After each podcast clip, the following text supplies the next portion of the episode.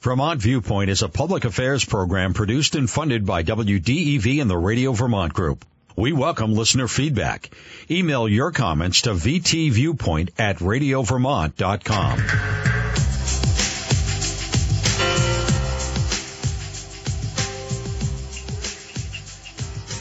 Hi there, this is Pat McDonald, your host for Vermont Viewpoint on WDEV. Uh, joining us this morning um, uh, is Joey Buttendorf, who is the senior chef instructor at Capstone Community Kitchen. Um, we had a little problem in communications this morning, and we're hoping that Joey will call us back at uh, 244 1777. We sort of lost uh, connection. But fortunately, I can talk about Capstone till forever. Um, Joey is one of the most exciting and amazing chefs I have ever met. She has got the energy. I don't know of how many people, but she's got it. And she runs a, a kitchen um, at Capstone in Barre. Um, it's about, I guess, 10, 10 or 12 people in the class. I videotaped it one time and had so much fun. Everybody enjoys it. Um, and it's for um, underprivileged people, people that need a, a hand up um, to get a job. And she has got one of the highest placement rates. Um, and when she gets back on the phone, she can clarify it for us. But it's probably up in the 80s and 90 percent of um, um, of employment. And um, when we t- videotaped her class, she was teaching. It was a brand new class, so she was sort of uh, showing them what to do. Uh, she was making chicken soup, and I loved. I just loved watching her um, prepare the chicken for the soup. I, I usually make it a mangled mess, um, and an amazing fish dish. Um, and um, and it, it was just everything was was fabulous, and uh, her energy and her detail. Um, uh, attention to detail was what amazed me, um, and the kids were just the, the kids, the uh, young people were very just fascinated watching her. Um, and I had a chance to talk to the students and to um, you know listen to them about what they what they were excited to learn while they were in the the next couple of weeks with Joey and uh, to get a placement some of them may not all be going into um, cooking but most of them um, do and it's also just good skills to learn. It's uh, attention to detail, it's organization, it's um, uh, I don't know, just all the things they they learn. It's also um, the pre- preparation, planning ahead, that sort of thing.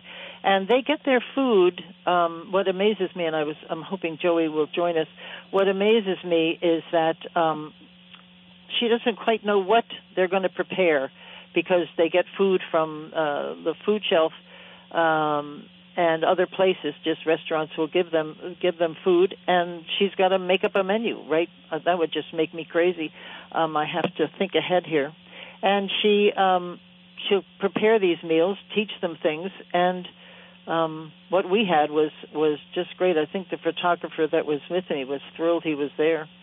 Um, and then um, and they went through um, COVID like everybody else did, and that kind of changed the way things um, the way things were for them. Um, but she um, uh, she has an amazing background, and she's worked all over the world just about, and she's had a lot of mentors, and um, just, uh, just I, when I can't, uh, she just knows the recipes off the top of her head.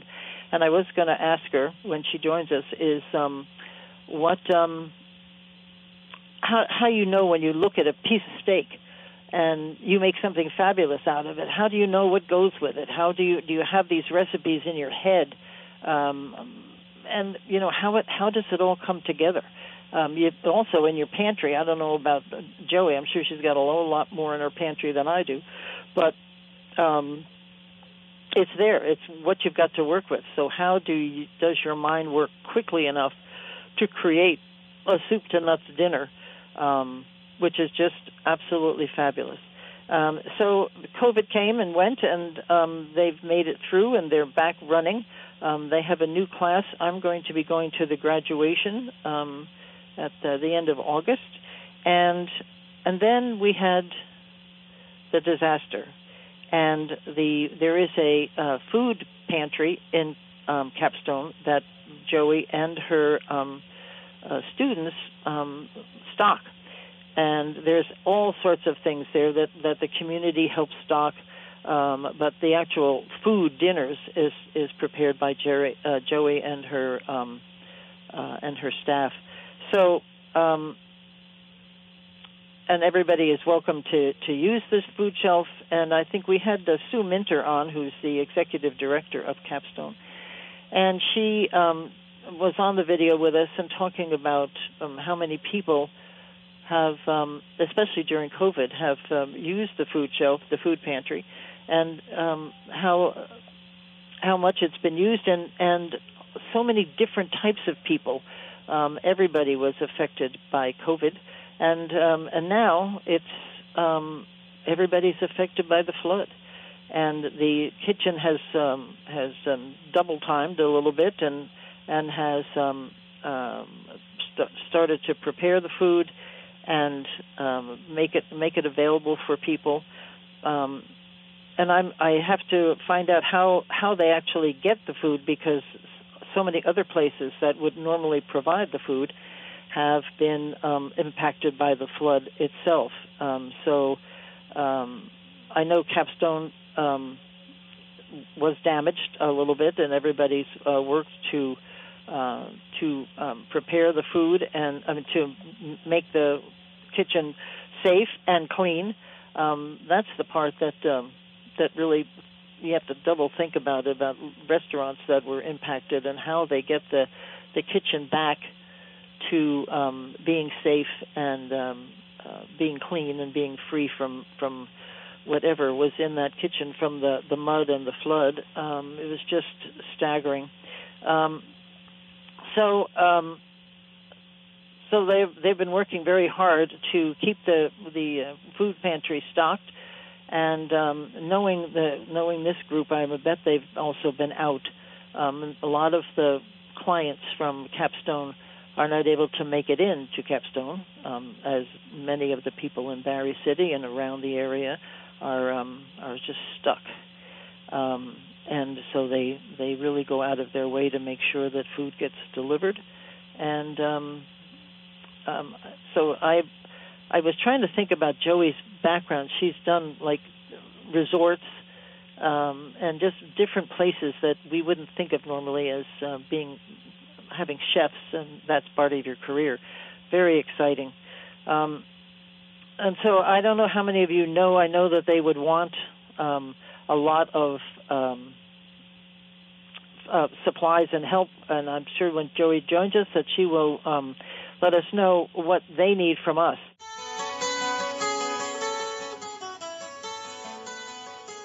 Hi there, this is Pat McDonald, your host for Vermont Viewpoint on WDEV. We're hoping Joey's going to join us any minute, so hang in there. Um, I can just keep talking about Capstone all day, though, if I have to. Um, I have always thought it's the greatest program. Um, if you qualify to be in the program, it's um, uh, it's a, pretty much a guaranteed job after you're finished in a wonderful industry. Um, Joey tells me stories about her friendships with other chefs and how they all sort of um, support each other and supported each other during COVID and it's a very tight knit group. Um, and I think it would be in a wonderful if you've got the flair, you've got to know what you're doing. But it's a great um, uh, field to be in, and it's a, a wonderful group of people. They work. Okay. Hi, Joey. Hey, Pat. How's it going? Oh my God, I must owe you a hundred lunches. I'll cook next time. Oh, we'll figure it out. Don't worry. I know, dear. I love you. Um, so listen, I've been. Hang on, I'm going to get people... to a quiet spot real quick. Okay. Okay.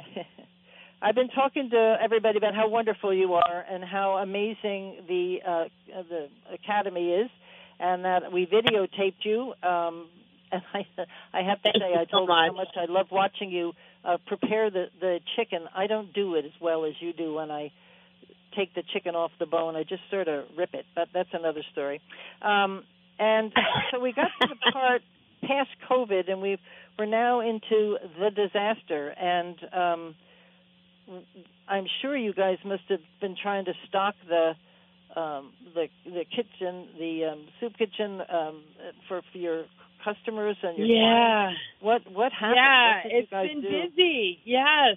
So you know, since we saw each other and had a blast cooking together, thank you for coming. Um, no problem. We've been busy. Yeah, we graduated those students that you saw. We'll start there, and they're fabulous. And and four out of five of them are working, which is great, and they have awesome jobs. And uh, then, you know, we went through our summer months of June after they graduated, and then the flood came July 10th, as we all know. And Capstone had to, you know, kick into gear and. Uh, we had to close our building for a week because it was damaged, Pat. So that was difficult yeah. for us. Well, where uh, you are is always wet anyway. Well, yeah, you know what? I have to say, compared to everybody else or a lot of people yeah. around the area, you know, we fared very well in our building. We had some damage in the employee entrance area, the elevator shaft, and the bottom level, but my kitchen area that you saw on the shelf was fine. So that was hard because we couldn't get in at first kind of, you know, for those of us that want to just jump into action and help and get out there, right? But enough ministries and Salvation Army and American Red Cross and a bunch of people came to downtown Barre, of course, and and helped. And in Montpelier, of course, there's lots going on. But you know, um, I was facilitating from home, as was all of Capstone. You know, doing what they could do and you know moved food around and partnered up with enough ministries and chef emma at national life. And we have been preparing meals you know to help support enough ministries get them out to the community. So on top of what we do every day with our meal preparation we've been adding that in. And i've sort of been a hub for food sourcing for that with emma and creating you know another 400 meals a week to go to enough ministries so we're doing probably like 600 meals a week. Oh my God. Seven so, together with all of that. You know. So you were able to bring your food to other places, right? Is that? Yes. So that yeah, was part of great. it, right? Like the electricity had to be shut off for a bit and da da da and things like that. So you know, you worry about like the as a chef always. You worry about your product anyway, right? Utilization of that and making right. sure that it stays safe and and um, doesn't go bad. But you know, so I'm sitting at home going, well, I just got a beautiful order in of produce for a special delivery that we do to Orange County Parent Child Center every other week. We've been doing that for a while since COVID, supporting them down there, and we bring um, fresh produce to them. And I was like, where's it going to go? So, you know, facilities manager Dave Fowler here at Capstone was awesome and helped out a lot. And you know, we we got that stuff moved and used. So Emma took it and processed it and used it, and it turned into meals for you know, people who really need them. So it, it it's just a lot of time on the phone, and you know, thank goodness for cell phones now, Pat. I don't know if I would ever say that, but you know, exactly. Now I'm grateful so I have one. were you able to to turn all of this work into a class? into um, experience? Well, now I am, yeah. So now we have students. We just started a class last uh, Monday on the 7th. I have uh, four awesome students, and then I have another one possibly starting this week. So that's fantastic um, from all facets of life, which is a really diverse class. I love that um, culturally and whatever demographically. Um, and so they're going to be integrated right into that production is what happens. So they're my staff now, right? They're part of my That's staff great. now. So, That's you know, they come in and they, we're learning the ropes right now. It's only day four for them with me. They had a, you know, personal financial management class with our micro business program and Rosie Manning yesterday, which was awesome. So, you know, they, they get other skills besides cooking, which is great here at Capstone in this community kitchen class. But, you know, they're going to integrate right into making meals and operating the shelf and helping us with the kitchen ops right away. And that's part of their education. Absolutely. Live hands on like NECI, you know? exactly. Yeah. Oh, that reminds me. You have got to tell people a little bit of your background. You have got you've uh, been working everywhere. I swear, it was just so exciting to listen to you. you it's so kind of crazy. Thank you very you much, Pat. Yeah, no, I have a lot of experience. I'm a local girl. Um, well, family migrated from Connecticut in 1980. My father fell in love with Montgomery, Vermont, which is at the base of Jay Peak. Um, it's about seven miles from the Sutton Canadian border and we were very fortunate to grow up there in a beautiful cultural little town. Um, great food. I don't think I ever had a bad dinner my whole life there. everybody's a good cook. Kudos to Montgomery. Um, but yeah, and I left when I was 18 and traveled around the country and cooked everywhere. You know, just kind of doing doing jobs here and there because I really wanted to learn. And I ended up taking a manager's position in a big breakfast and lunch place in Minneapolis, Minnesota for a long time. So I was there for eight years. And then I moved back to Montgomery in 96 and took a job at a place called the Belfry on 240, 242 on the way to Jay Peak. And that place has been there for about 70 years now or longer as an old schoolhouse renovated into a restaurant. So it's a really cool place to stop if anybody's up there. Um, but I was the chef there for a few years and then decided I wanted to further my education. I got some really good tips, Pat, cooking on the line, you know, from people, um, literally cash tips like hundred dollar bills, best steak I ever had, you know, and people travel from all over to come ski at Jay. So I said, well, maybe I'm good at this. So I went to school with Chef Michel and Fran Voigt at New England Culinary Institute. It was the best thing, one of the best things I ever did, you know, if not. I love thing I ever did. Well, we we yeah, I love Fran. him too so much. I was a real fan. Soul. Yeah, you know, and Ellen too, and the whole family and the whole concept. It was Yep. just a, it's a beautiful vision. And hi, NECI Chefs, I miss you guys. I know we're all awesome and still in touch, but I do miss you guys. Um, so yeah, there's a lot of us around, and we're all doing different things. Like Chef Emma is the chef at National Life. Martha Franklin is over at Norwich.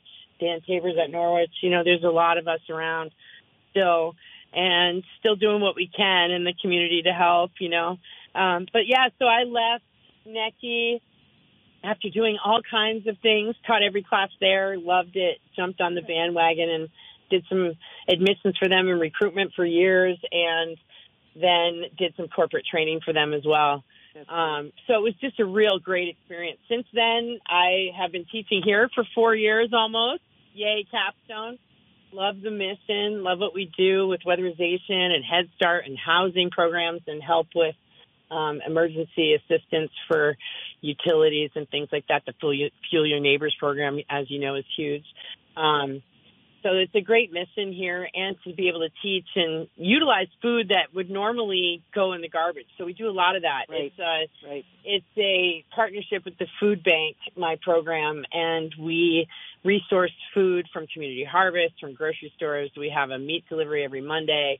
You know, so we we take the things off the shelves that people, you know, can't have on the shelves and, you know, turn those into great meals and give produce out in my in the food shelf. So the food shelf's great. It's open Monday, Wednesday, Friday till three in the afternoon. Um, and it's like a little market now. You can come in and shop, which is awesome. You know, it gives you choice and creates some dignity and things like that. So I love doing what I do. So I think That's everything that I've done with catering and owning my own restaurant Stowe and doing a bunch of things in my career and, you know, um, I think it's all culminated into this present time. You know what I mean? It all, all Yeah. of those skills come together and help me here. I'm here with Joey Buttendorf, who's the senior chef instructor at Capstone Community Kitchen Academy in Barre. And Joey, just two questions. One is, did Yeah. you not work at a resort at one point?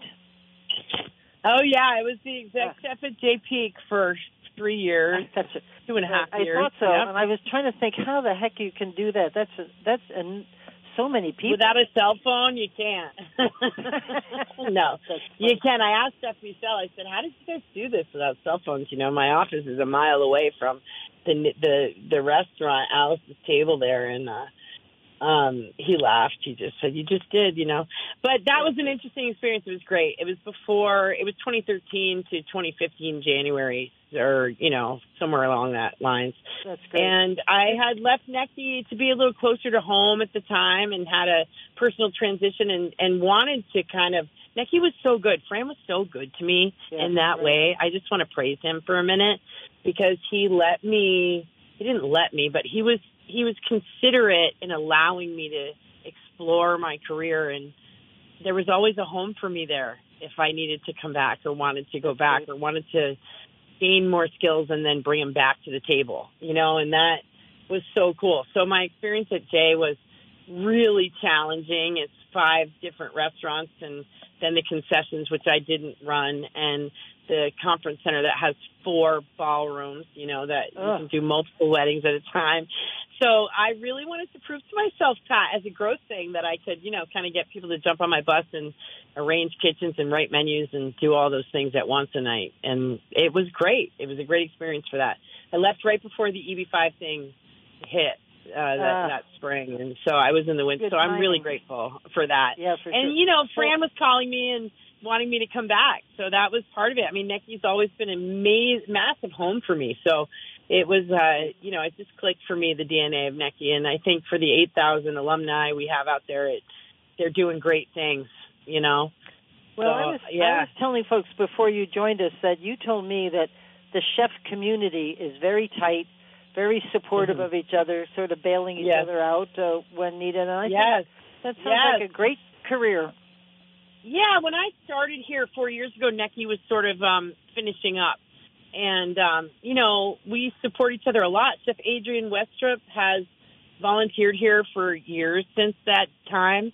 Um, Andre Bernier and I talked to each other. You know, we all we all supported each other during COVID. Chefs made meals and dropped them off here um, Chef Jim Birmingham, who is part of the you know school system in the area. He he and I see each other a lot. You know, we scratch each other's backs. It's a cult. It's a cult.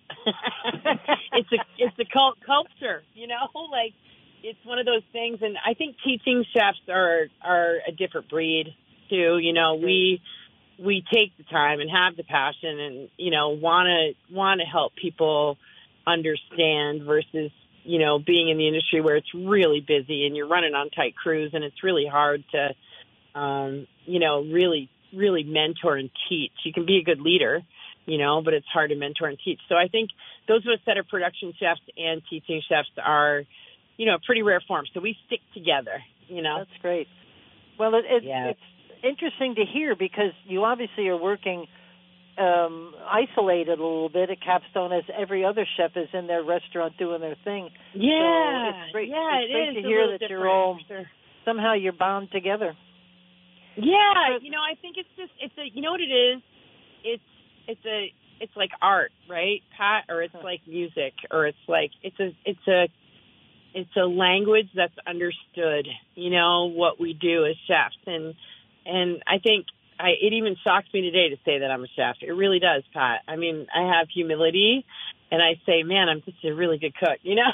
but, but then I realized, like, you know, there's 30 years under my belt of doing stuff and half of that's teaching, you know, and half of that was teaching with some of the best master chefs in the world, you know, and, that's an amazing thing. And learning from all the chefs I'm even talking to, working with Jim Birmingham, you know, we're the same age and we grew up in the industry together working at Traps first before we both even, you know, I was in culinary school, he wasn't. And there's a lot of history between all of us. I learned so much from Chef Emma just teaching her class at NECI, you know, so I have admiration and respect for them. And I think there's an underlying respect with chefs that we've earned it no matter what. And it doesn't matter if you necessarily there's a professionalism there that's different than anywhere else I've ever worked with, you know, because you don't have to love the people, but you have a respect for them and you get the job done. And we're not there for ourselves, are we? You know, we're there to oh. teach people. We're there to serve people. We're there to, you know, to be part of that, you know, and I think as a chef, you end up part of people's really personal, you know, events and things, funerals and weddings and gatherings and birthdays and memorials and, and all of these amazing town events and things that you do that, that it just feels like the world is almost a giant big family for you when you're a chef, you know? well, I was saying before cool. you joined us that, that even if you don't go into cooking, you have learned so many skills that are transferable to other areas. Like you just mentioned, um, cooking for or preparing for four weddings at a time that's mm-hmm. going to take organizational skills to the roof. Yeah, um, so we teach uh, our that's students. That's all transferable.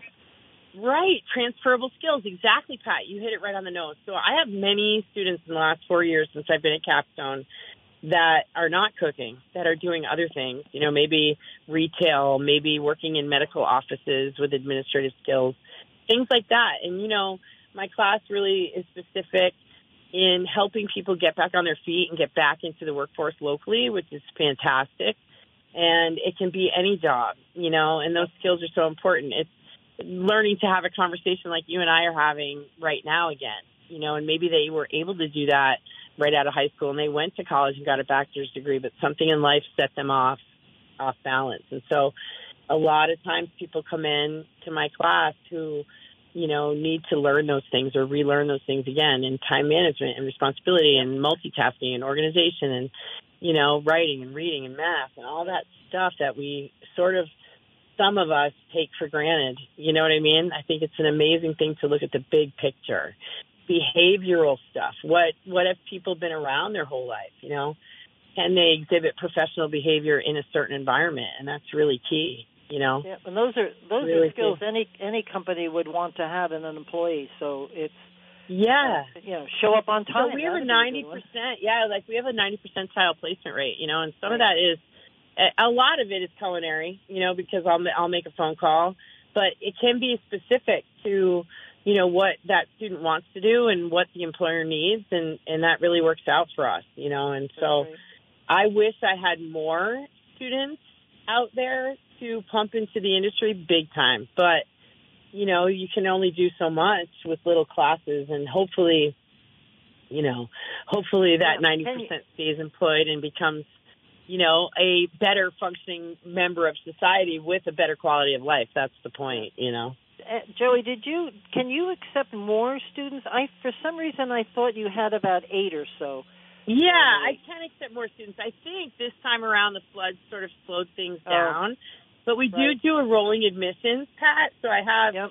You know, more applications still coming and things like that. I just actually, while I was waiting for you, emailed somebody back who emailed me this morning about a student interested. So, you know, it's that kind of thing where it, it's like a constant thing. Um, but the flood definitely had an effect on that this time. I think oh, people, sure. some people were displaced, you know, and yep, what right. are you going to do when that happens? So I had more yeah, applications to start with, and then a few dropped off, and I'm sure it's from flooding. You know, I'm sure. So, how did the Vermont Food Bank do? John Sayles and his gang are they were they okay? Oh, they were they were awesome. I mean, it's flexibility. You know, I got to give kudos to Caleb Sugarman and the guys in the purchasing, Josh and Zach, and you know, with distribution and stuff. And there've been a lot of meetings. I haven't really, you know, I'm not part of those meetings at the food bank, but I know there's been a lot, and there's been a lot of correspondence to those of us who are their partners regarding the support that they can give. So yeah. they've been awesome, and and Caleb, they really shifted for me, you know, because I was closed for a week. They shifted a lot of orders around and stuff like that.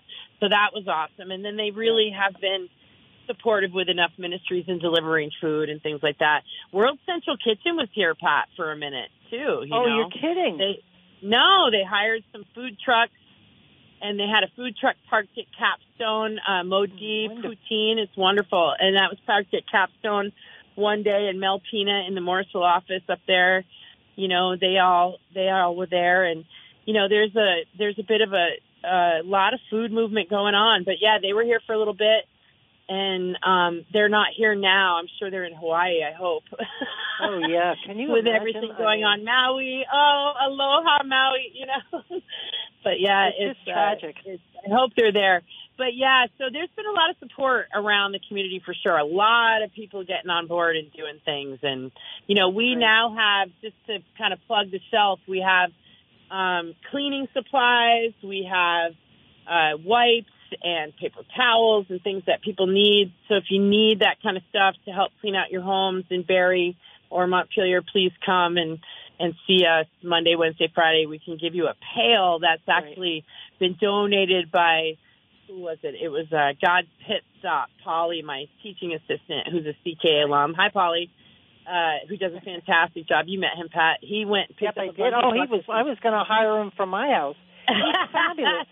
anyway, so you know, lots of people. God's Pit Stop donated those things and needed somebody to come get them, so we did that. And we actually have things for kids. You know, buckets for kids. A couple things were donated for kids, like toys and balls and coloring books and things, because you know, people lose that stuff. So if you need cleaning supplies, if you need some food, please come visit us, you know. Well, I was talking about that before about all the kitchens and your kitchen how you have to clean it after something like that, particularly after the mud and the water heaven only knows what's in both the mud and the Yeah, water. you know, more I mean, you can't mess around. You've got to get down on your hands A and lot knees of and it's scrub. It's down and dirty. A lot of work to get businesses reopened again after that. And I'm fortunate, like I said. I mean, I've had experiences where Ansul systems blow up, and that's a mess. It closes you for Right. two or three days.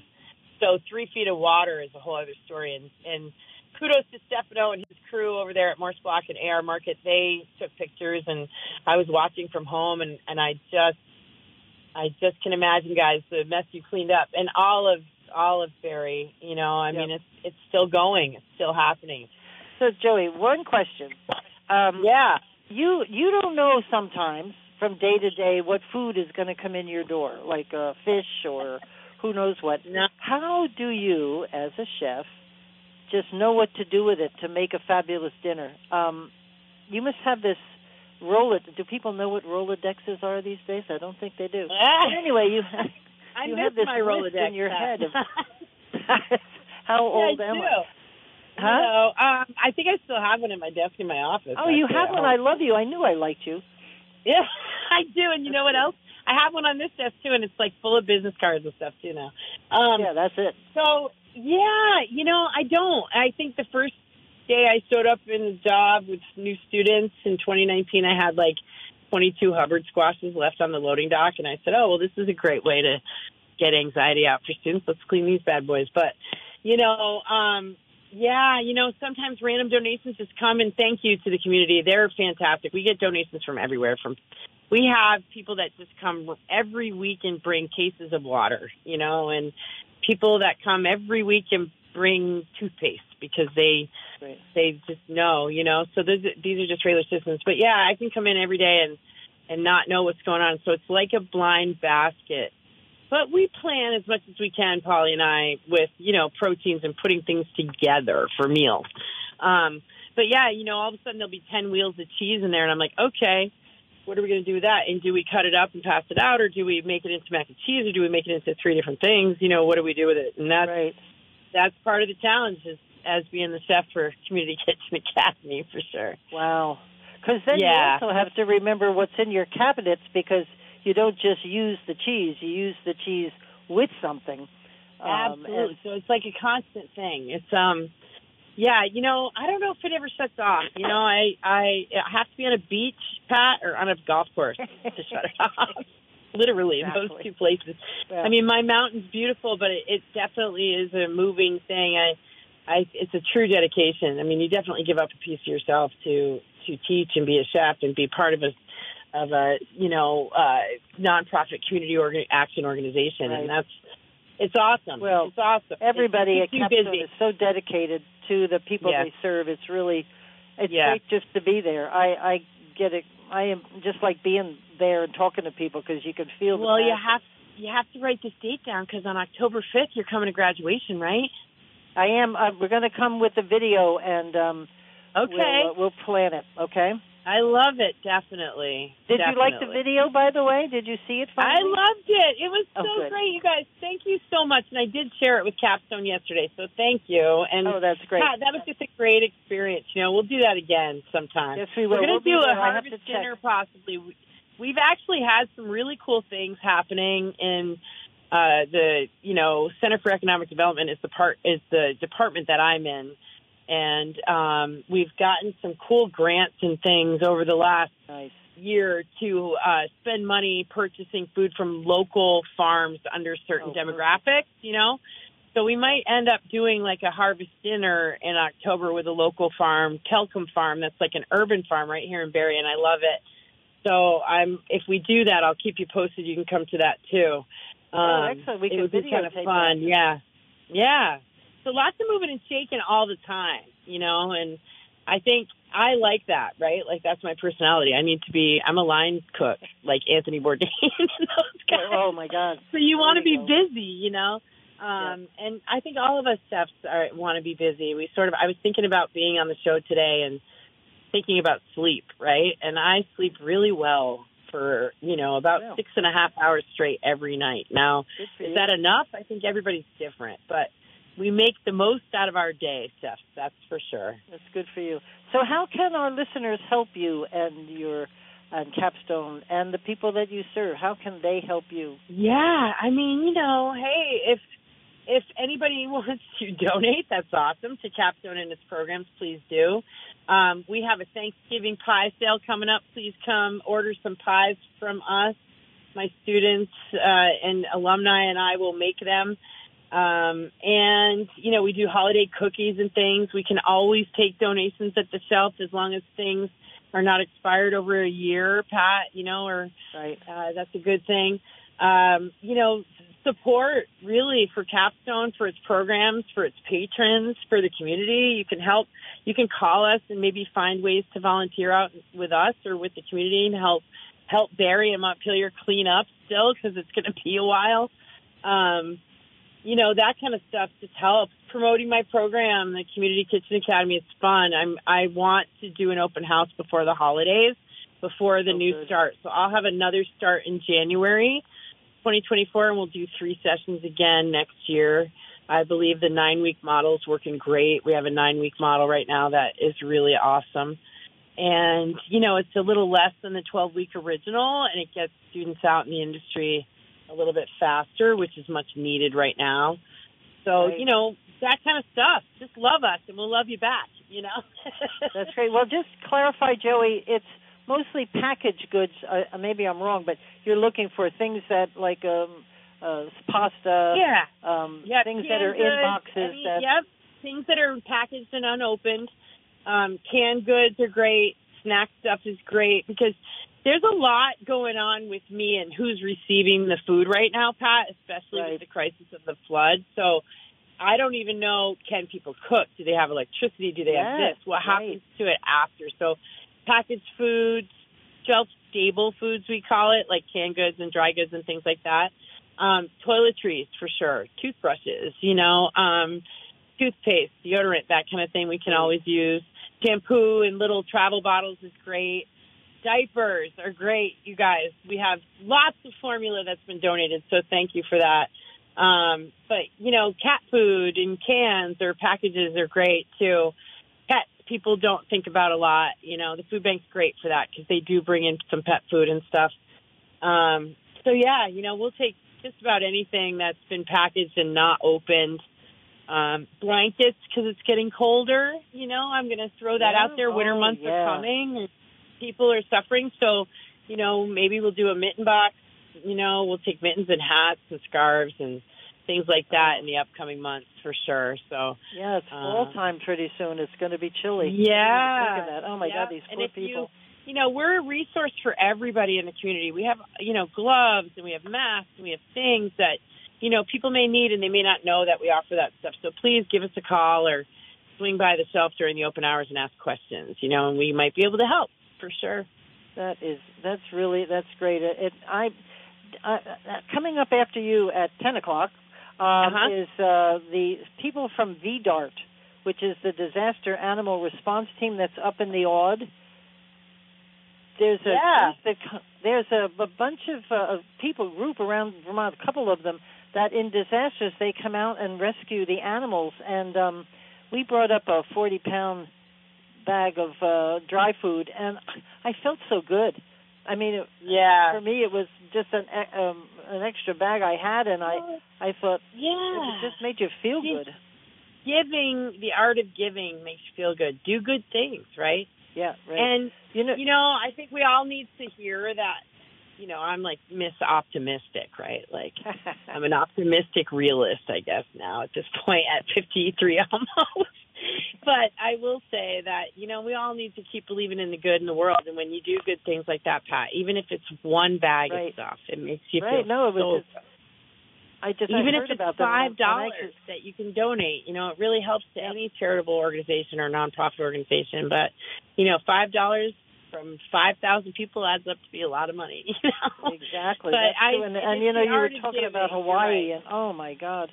The, the, I know it's right. the act of giving and what we could possibly do. Yep. You know, to makes you feel good. It's sort of a if you do it without expecting anything back, you're good to go. You know, it's just Well- satisfaction, right? Steph, it's been Thank you. delightful to talk to you, and I thank Oh, you so Pat, I've missed you. I'm you glad do. you're okay. It's been a while. No, yeah. I'm good. I'm just a little old, and the the mind goes on occasion. But uh, Oh, other than stop, that, I'm you're fine. Um, so we will see you around graduation time. I'll be in touch, and we'll do another show. Yeah, and swing And, by um, anytime, you guys. And thanks excellent. again for the TV show. It's great. Thank you so much.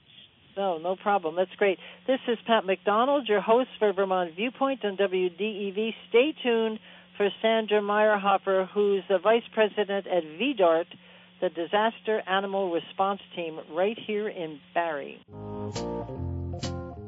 In decades past, you opened a business, hung out your shingle, and the customers came. Today, hanging out your shingle means creating an engaging website. The modern consumer is using the internet to find businesses like yours. Are you positioned so you'll rise to the top of their search?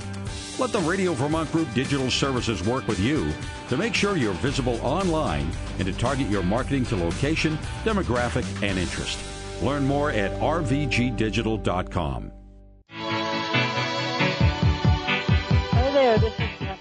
Your host for Vermont Viewpoint on WDEV. Joining me on the phone is Sandra Meyerhofer, who is Vice President of VDART. Sandra, welcome to the show. Thank you. It's so happy to be here, and uh, Oh, looking I'm forward to thrilled. talking about our our great organization. Yes, you, uh, well, it's amazing. And um, VDART, for those of you who don't know, because I sure didn't, it's, it stands for Disaster Animal Response Team.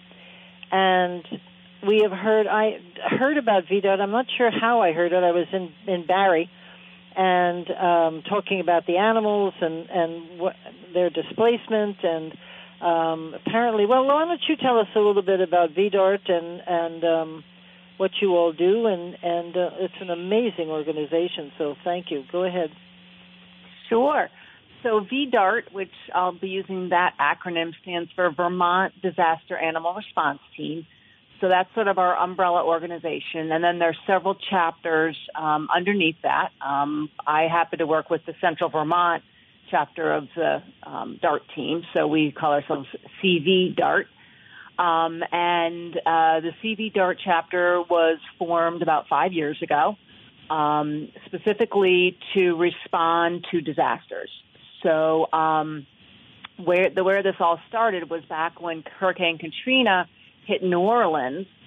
Um, people um, unfortunately um, refused to leave their uh, homes Uh. if they had pets because the shelters would not take pets.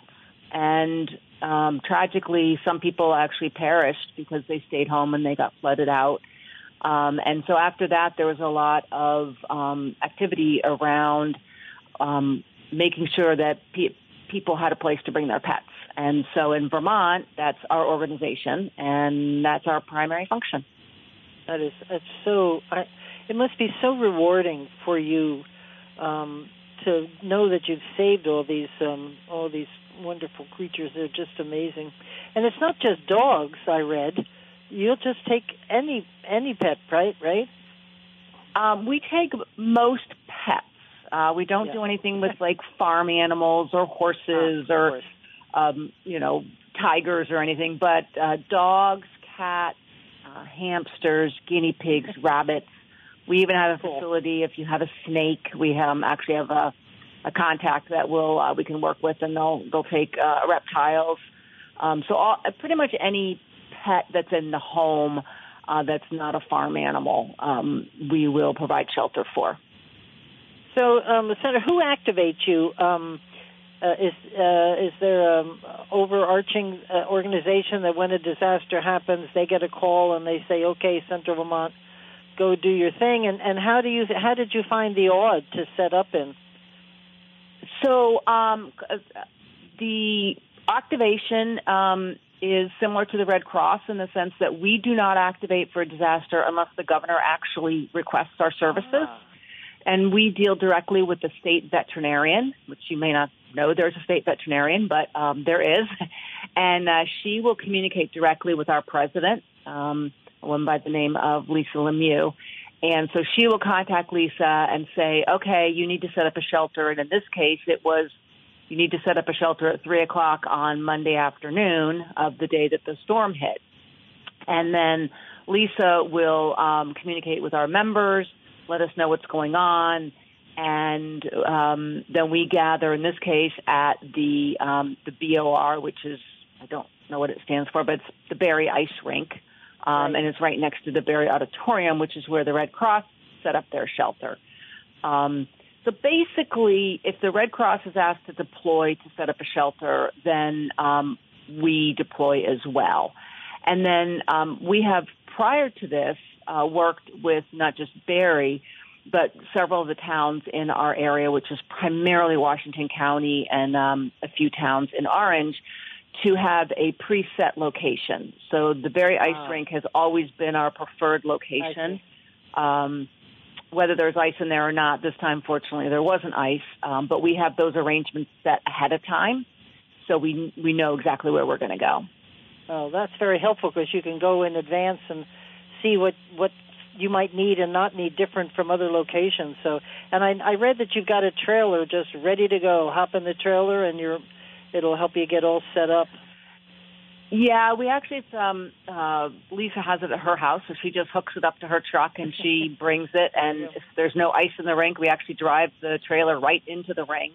And that has all of our stuff in it. We have crates, food, water, um water and food dishes, blankets and sheets, cleaning supplies, a first aid kit, walkie-talkies, leashes, harnesses, toys, just about um, anything that we need to get um, get the shelter set up quickly um, and run the shelter.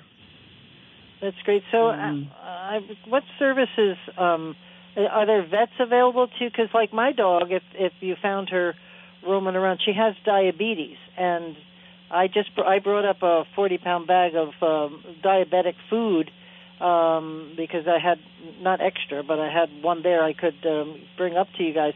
And uh, obviously, a lot of people brought food uh, but how, like, she needs insulin twice a day. How would you? You wouldn't know that, would you? If um, she's got a, a chip, but there's probably no way to check it any uh, when in the middle of a disaster. How do you take care of these animals? Well, what what we do is we work very closely with the Central Vermont Humane Society. Um, and so we actually don't take in strays directly into our shelter. Um, oh. Um, we're an emergency shelter, and our animals all have owners attached to them. Oh, good. So if there's actually a stray uh, that's found either by a, an individual or by the police or, you know rescue person, um, that would be directed to the Humane Society, and they have a whole uh, set of protocols uh, that they use to. Um, uh, find try to find the owner. First thing they do is they scan for a chip, which I'm glad your your animal is chipped.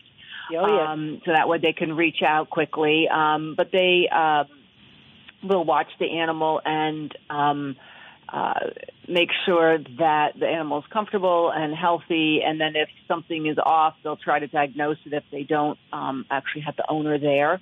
Yeah. Um, and then once there's an owner attached, or you know someone comes directly to us, um, we do a couple of things. Is um, one of the things is during the intake process, we ask the owner, you know, what are the medications they're on? Who is their vet? Um, do they give us the uh, the okay to contact their vet? Um, things like that. And then we have um, on our volunteer roster, we actually have a couple of people that are in the vet business, um, and they also have helped out assessing animals. Um, and then we will administer the, the medication for you uh, if you're not able to come over and do that. Um, and then in addition, if, for example, and this did happen to us, um, we run out of the medication that somebody has brought, um, then we will contact their vet um, or one of our other local vets that are, that's supporting us, and we'll get fresh medication delivered to us so that um, your animal can continue to have their medication um, as needed. That's true. That's very the other thing I wanted. Oh. No, go ahead. So the other thing I wanted to mention is that um, there were um, we we did have um, one animal that came in with uh, fleas, and so we worked with the Mitzvah Fund, and they came in. They brought their big truck in, and we actually gave um, flea and tick medicine to all of our animals, um, and we also vaccinated them. Um, uh, just for rabies, but um, so we do work with our local vets also to provide additional um, vet support as needed. Sandra, it must be so comforting to the owners to be able to talk to you, drop their pet off, see that they're in a great environment, and know that they're going to be well cared for. They've got a few other things on their mind these days, so what a great service that is. Yeah, it's uh, we as much time as we spend with the pets, we also do spend a lot of time actually with the owners, and oh. um, especially the first couple of days when they came in. Um, you know, they're. I remember the first night, the owners as well as the pets were just completely drenched. You know, a lot of them had just grabbed their animals and run out of the house as, as the floodwaters came in. And so when they get to us at the um, ice rink in Barre, um, you know, they're very stressed out, both the people and the animals. Um, and we're able to uh, meet with them, talk with them, explain how how we're going to take care of their animals. Um, in one case, I actually showed uh, one of the owners the, the facility itself, so she could have some comfort that you know we were going to take good care of her animals. And so we spent a lot of time with the owners, and then especially. Um, the ones that are were staying at the Red Cross shelter, we might see them, you know, twice a day or one time a day, or in some cases three times a day, um, when they come over and visit their animals. And so we really have a chance to talk to them and get to know them and understand what some of the struggles are they're going through. And so it's just another place they can go and get some help. So even though our focus is primarily on the animals, it does end up being a lot of focus on people. Well, and I mean they're going through so much. How long do are you able to keep individual animals? Because some of these people may not have a place to stay for quite a while. Yeah. So what we do is we're open um, for the same duration as the Red Cross shelter. So in this case, we were open for three and a half weeks. Um, we had about 70 animals come through our shelter. I think it was 37 different families. Um, and the initial wave, the first day, um, we had a, a 23 animals come through. Um, but by the next day, several of those animals started to go home because people were able to get back in their homes. But we did have a lot of long-term um, clients uh, who were either staying at the shelter or they were staying in a place temporarily where they couldn't bring their pets. So right. some of our animals were, were with us the entire time. And then in the last week, as as we had heard that the shelter, okay, it's going to be closing on on this coming Friday. Um, we actually worked with the owners to find. Um, uh, we we helped direct them to some housing resources that they hadn't uh, had gotten access to previously. So a number of our customers were able to get into hotels that allowed pets. Um, and then we also worked with our um, state organization and some folks actually from the, the state itself um, to find potential foster parents or fo- foster owners and um, or boarding facilities. Um, and so a, a couple of our animals did go into foster, so they're still being cared for by volunteers. Um, but everybody else, um, all the other animals were able to go either with the owners or to um, an owner's family or friends or Great. you know that that type of thing because it must be so confusing for them um, in a new place, new people, and you know, going from one place to another must be very difficult for the for the owners.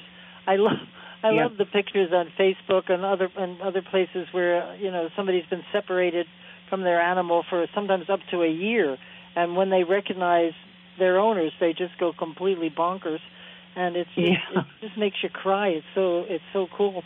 So you were talking yeah. before the break about a, an animal came in with fleas, and and I didn't catch who did you call who came to work with the animals?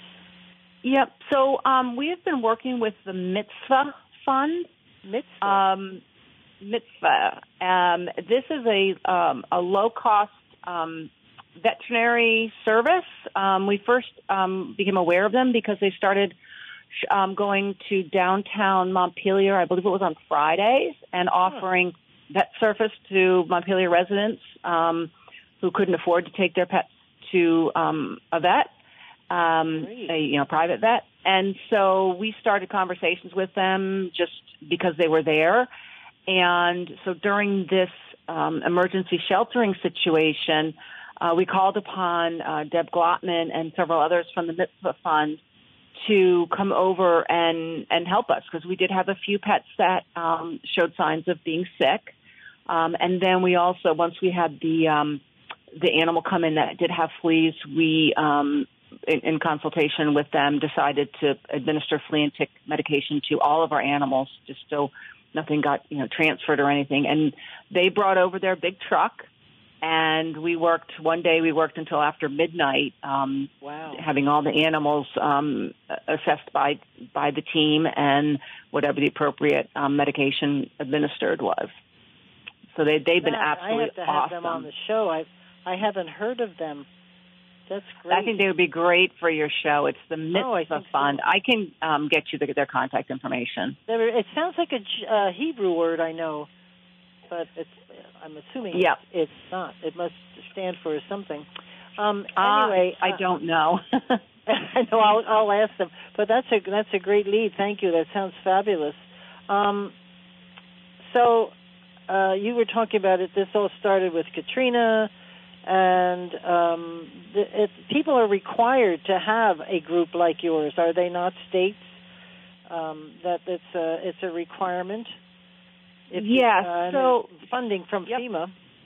hmm So what happened was after Katrina, um, you know, when they were the various powers that be were doing debriefing, um, they realized that one, you know one of the failures was not having a place, a safe place for people to bring their pets, and so.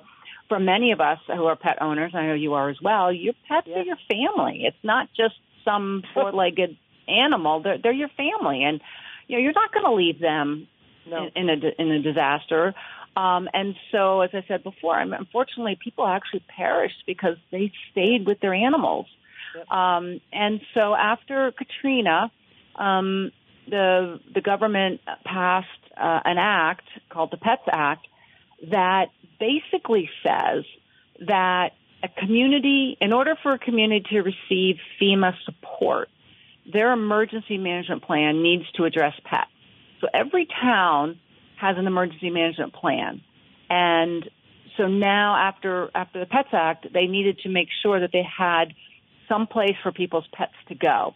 And we as an organization, we've actually worked with several of the towns in our area to make sure that they understand um, this requirement and they understand, you know, what the plan is and how we can support that particular town. And so um, we're we're in really good shape in you know in in Vermont um, as far as uh, uh, complying with with that act. And then it also um, gives the towns the opportunity to, to know us and realize that yes, we are here to help the people and their pets in, in their communities. That is great. Awesome. Um, I got to check with my own town. I'm sure they do, but I have never thought about it, and same on me.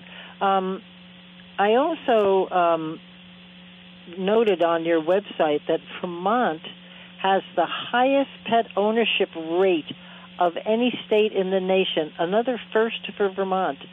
That is amazing. I mean, seriously. Yeah, I I think Vermont seventy percent of the households have pets. Yep.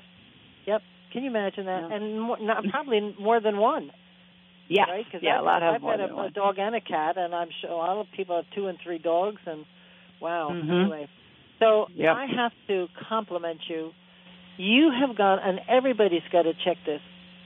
I have been starting to figure out how to get the word out about go bags for people because Mhm. years ago I have no idea why I did this. I I cannot remember what prompted me to do this, but I actually had a go bag um, by my bed, and it had all the stuff you're supposed to have in it: your important papers, your list of me- of medicines, your your phone list. Because um, I don't even remember if I had a cell phone back then. That was so old. But um, and, and change of clothes, stuff, you know, stuff, toiletries, blah blah blah. And so, in an emergency, you pick up the bag, and you have money in it and that stuff, and you can get yourself through it a couple of days uh, in a hotel or whatever. And you have a amazing list on your website about dogs and let the dog have a go bag. And I thought, what a what a great idea! And you've just got to sit down and do it. sit it by your bed and leave it there because what I did over the years was, you know, start to pick. And finally, I just, I just finally get. Particularly, the money went first, I'm sure, but um, you know, I, I just stopped doing it. And after this particular disaster that we, we, I just thought I should really get people to think about go bags because I'm sure it would alleviate, it certainly alleviate a lot of problems for the dogs, and it would alleviate for if you've got kids. What a and you've got I don't know how many twenty maybe you've got go bags for all these animals. One of which was the reptile list, and I passed right over that. But um, it was a wonderful list, things I wouldn't even have thought about. So I would encourage people to think about stuff like this. Right, and when you're actually evacuating, that's not the time to figure out what you need to bring. No. Um, you know, we our experience was during that, especially during the first day of flooding, the first 24 hours. You know, animals came in just being carried by their owners with, without leashes, not in carriers, yep. no food or medication, because they did have to leave very suddenly, and obviously that's a priority. But had they had um, a go bag with yep. some basic essentials, they could you could have just grabbed that bag, grabbed your animal, and you know yep. been out the door. And so one of the things that that um, VDART does is we try to do a lot of community education. So we go to a number of events, and we've created these these go bags and um, try to educate the, the public on okay, you know, you need to be prepared to leave the house suddenly with with your animals. Um, and so, yes, on our website. So our, our website is Vermont D A R T dot O R G. So Vermont Dart dot O R G.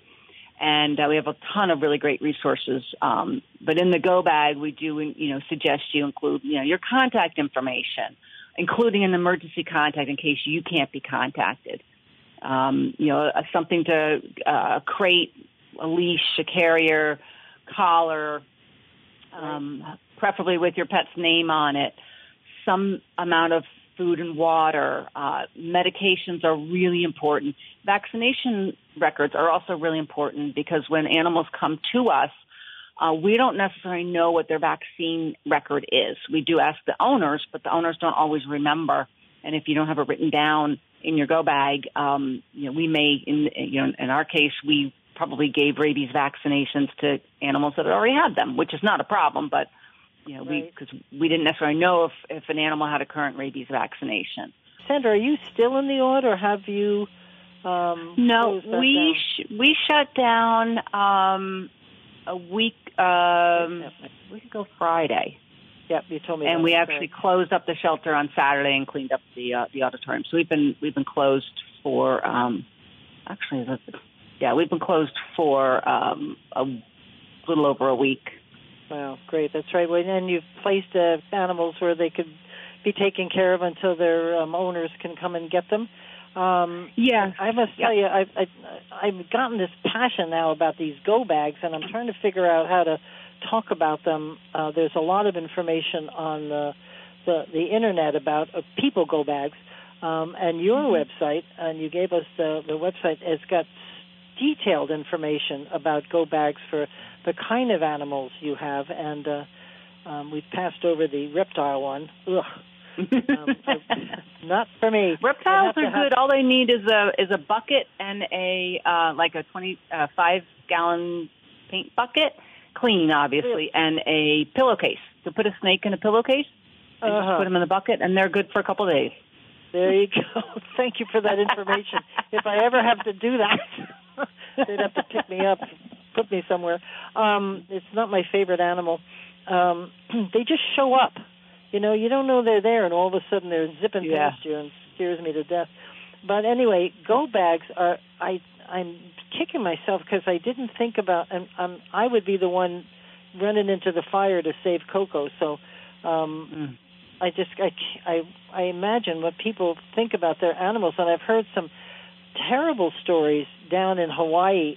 Um, uh, they just did a, a show the other day talking about this exact thing and what people have done to protect their animals, and and which has in turn injured them, and mm-hmm. um, because they are they're our children, just about. Yep. and they're very important parts of our family.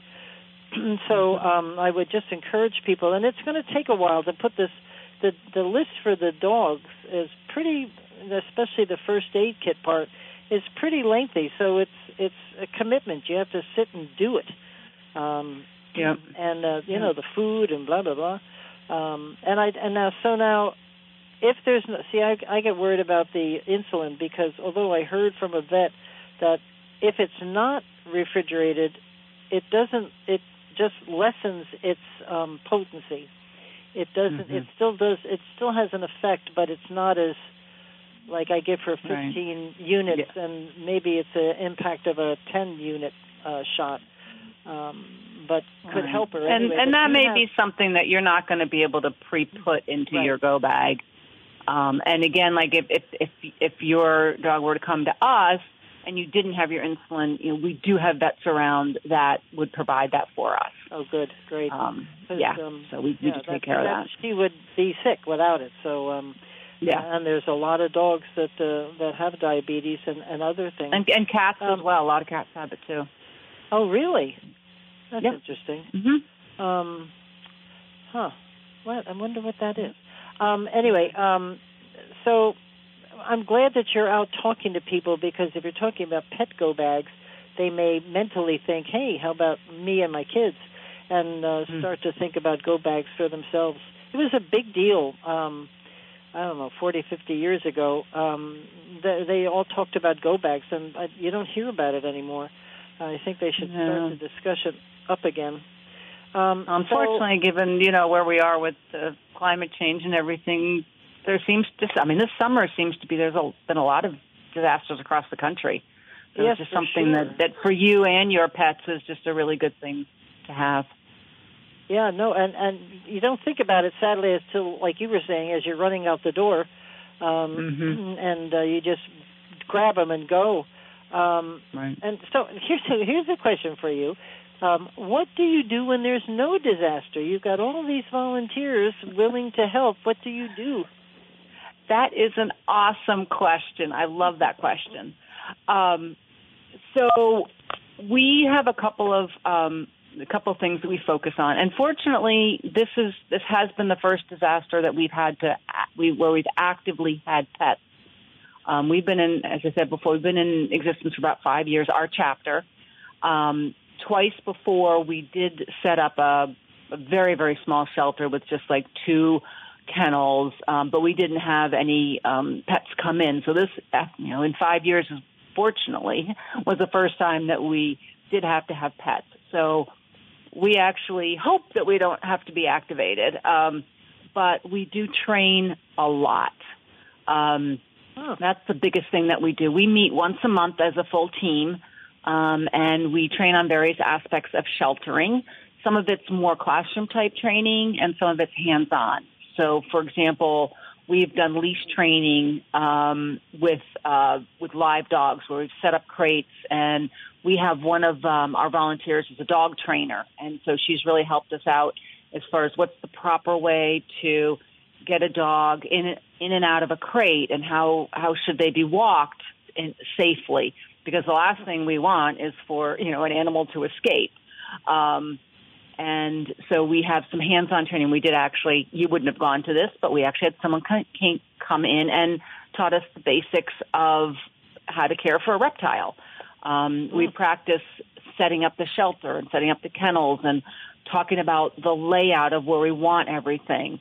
Um, we also had one of our amazing volunteers has designed and built a application um, that has allowed us to pretty much get rid of all of our paper. And so we practice um, how to um, register an animal when they first come to us using this computer system, and what are the things that we know, and how do we keep track of um, the daily uh, care that we offer these these pets in the computer, so we always know what's happened, what's going to happen, um, you know, the status with any any one pet. Um, so we train on all aspects of um, the actual sheltering environment, and that really allowed us to go from zero to 60 in a very short period of time. And we, we had an active shelter up and running in about an hour. which if we hadn't trained as much as we did, we would have been running around like chickens with our head, heads cut off. Um, and then we also do classroom training. So, for example, we had um, a session um, on what's called zoonotics, which is um, diseases that can transmit from uh, animals to humans. And so we, mm. we've trained on um, how to protect ourselves and what to look for and that type of thing. Um, we have also had a session um, which came in really handy this time on how to help owners emotionally through this stressful time.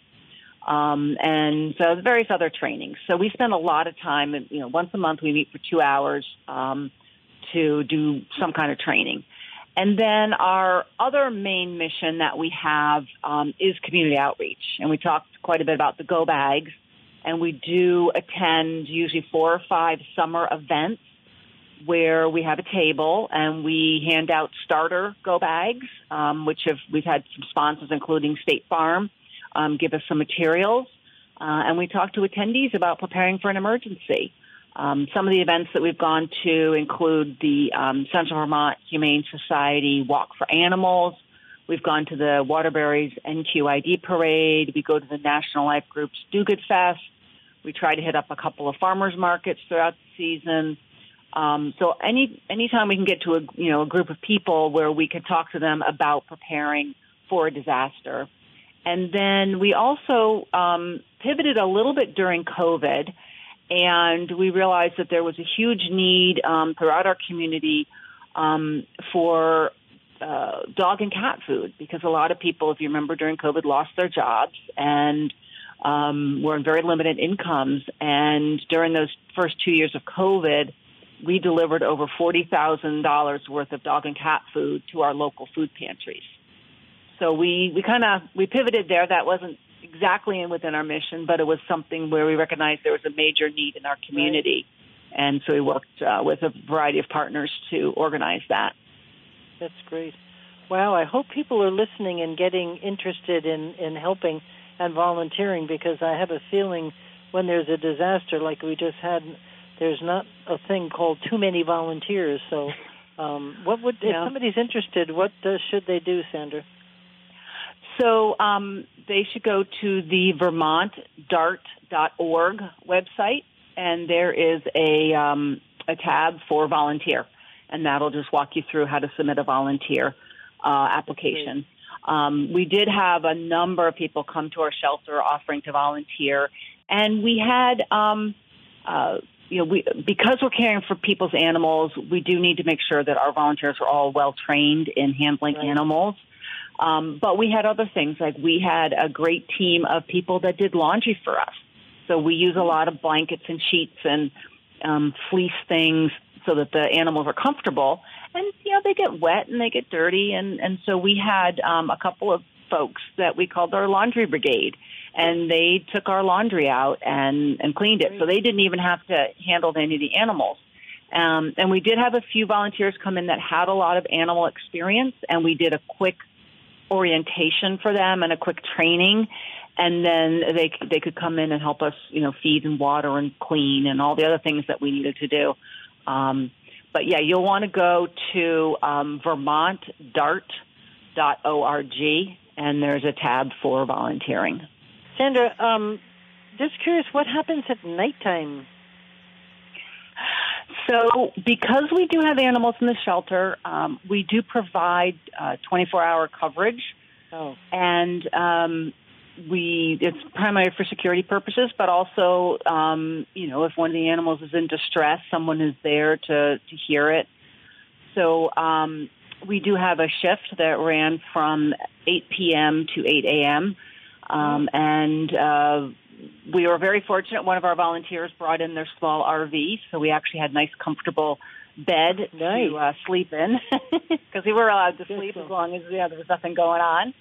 Um, so what happens is um, we we have a set schedule throughout the day, and um, about 7:30 at night we finish up with the last activity, which is um, walking the dogs one more time before we put them to sleep.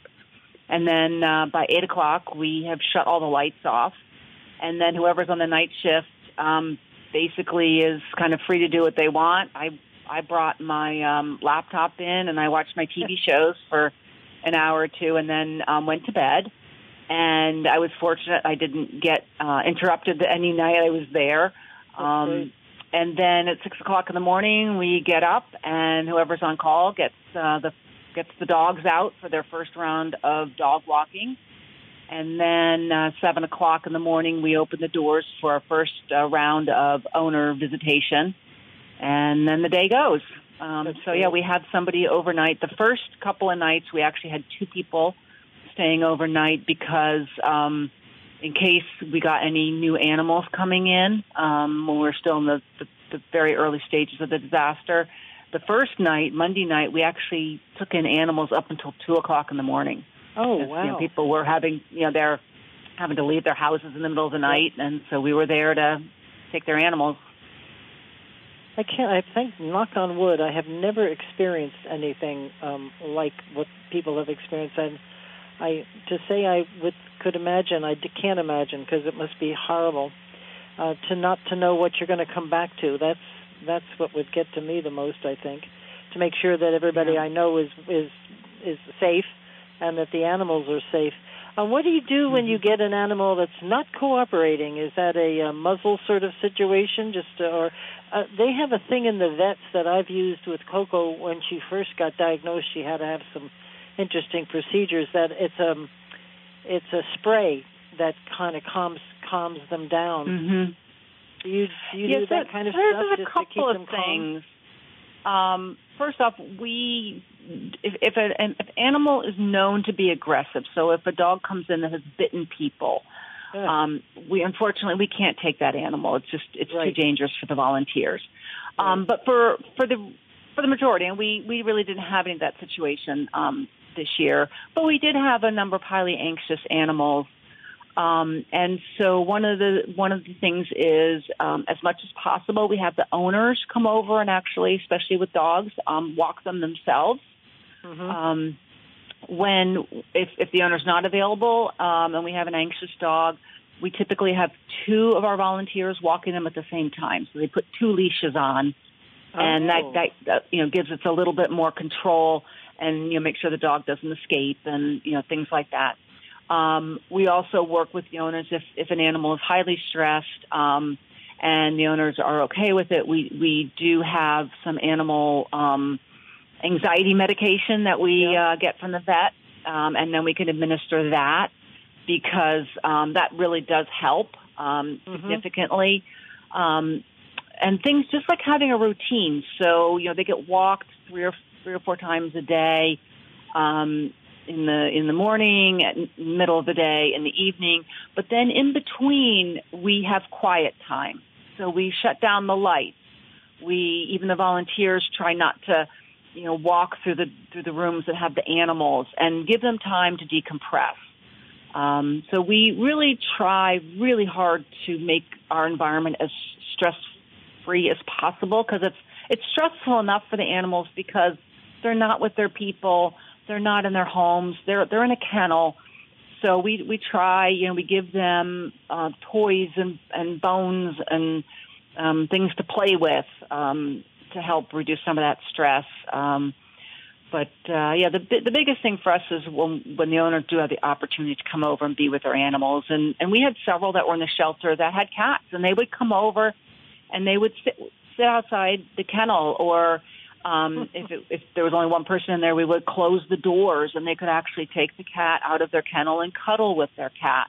Oh. Um, and that was great for the cat, but it was you know it's great for the people Mhm. too. Um, so we we we do all those kinds of things to try to again reduce the stress as much as possible. That's really great, Sandra. What, where do you get most of your funding? Is that FEMA, or obviously, I would assume you take donations. Uh, yeah, we don't get any funding from any government entity, um, so it is Oh. all by donations.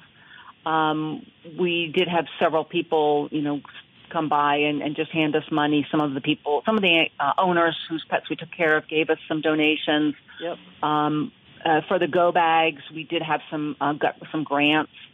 Um, but basically, we're a, a, a donation-run organization, and if anybody's interested in donating, again, the same website, vermontdart.org, and there's a tab for donate, and um, ev- everything helps. And um, you know, because we we do, you know, obviously the volunteers are are you know no cost, but you know we have food and water and kitty litter and cleaning supplies and crates and you know just all kinds of stuff that we have to buy. So we do so appreciate people um, providing monetary donations. Well, that's great. I'm sort of laughing. FEMA requires it, but I think that's called an unfunded mandate, isn't it? Yes, I think so. Something like that. Sorry, I couldn't resist. Um, but anyway, so and obviously that list that you just gave us is something people can donate, and and uh, when it's particularly, I know I saw so much food that people brought up uh, to the uh, and all, all the. Um, all the food actually is gone. Oh, People wow. have come in and taken it. So one of the other things that we did um, for, for your audience information is that we did um, have a lot of pet food donated to us, and so we Mhm. just put out a table, and people could walk into the, that part of the shelter and just take um, dog and cat food. We had some treats, we had some litter, um, just to support anybody in our community that that needed um, that support. Absolutely. Well, that's great because uh, I'm sure getting getting cat food and dog food is would be a problem. A lot of stores are closed, and um, it's something they obviously need. So that's great. I Yep. we only have a minute or two left, Sandra. Is there anything that uh, we haven't covered that you'd like to talk about? Um, this is so important, uh, the work that you Yeah. do. And there's uh, now there are a couple of chapters here in Vermont, right? There are. There's, I think, there's five or six throughout Vermont. I know Oh, there's great. one down in um, in the Brattleboro area, the Upper Valley, Rutland, Chittenden. Um, yeah, so there's there's several ar- around um, Vermont. Thank you to all of you for what you do. This is so important because uh, there are there are fur babies. They are. They are, and I don't know what you it, call it, a snake. it's really it was mine. it was so um, upsetting, you know, and tragic and everything. But to be able to help these owners and these pets in this time has was extraordinarily rewarding. And how great that they can come in um, if they're if they're staying nearby to come in and spend time, like you said, um, locking, putting them in a room and letting them take their animals out and get some hugs. That'll that'll fix everybody. Yep. That's really good. Sandra, I can't thank you enough, and I hope that people will check out the Go Bag. Um, I'm just hot on this idea. I think we need, and we can't let it go like I did. I need to sit down and do it again. Um, this is Pat McDonald, your host for Vermont Viewpoint um, on WDEV. Don't forget to stay tuned. Um, the governor will be on at 11 to uh, get you an update on the disaster. Thank you, Sandra. I hope we talk to you soon.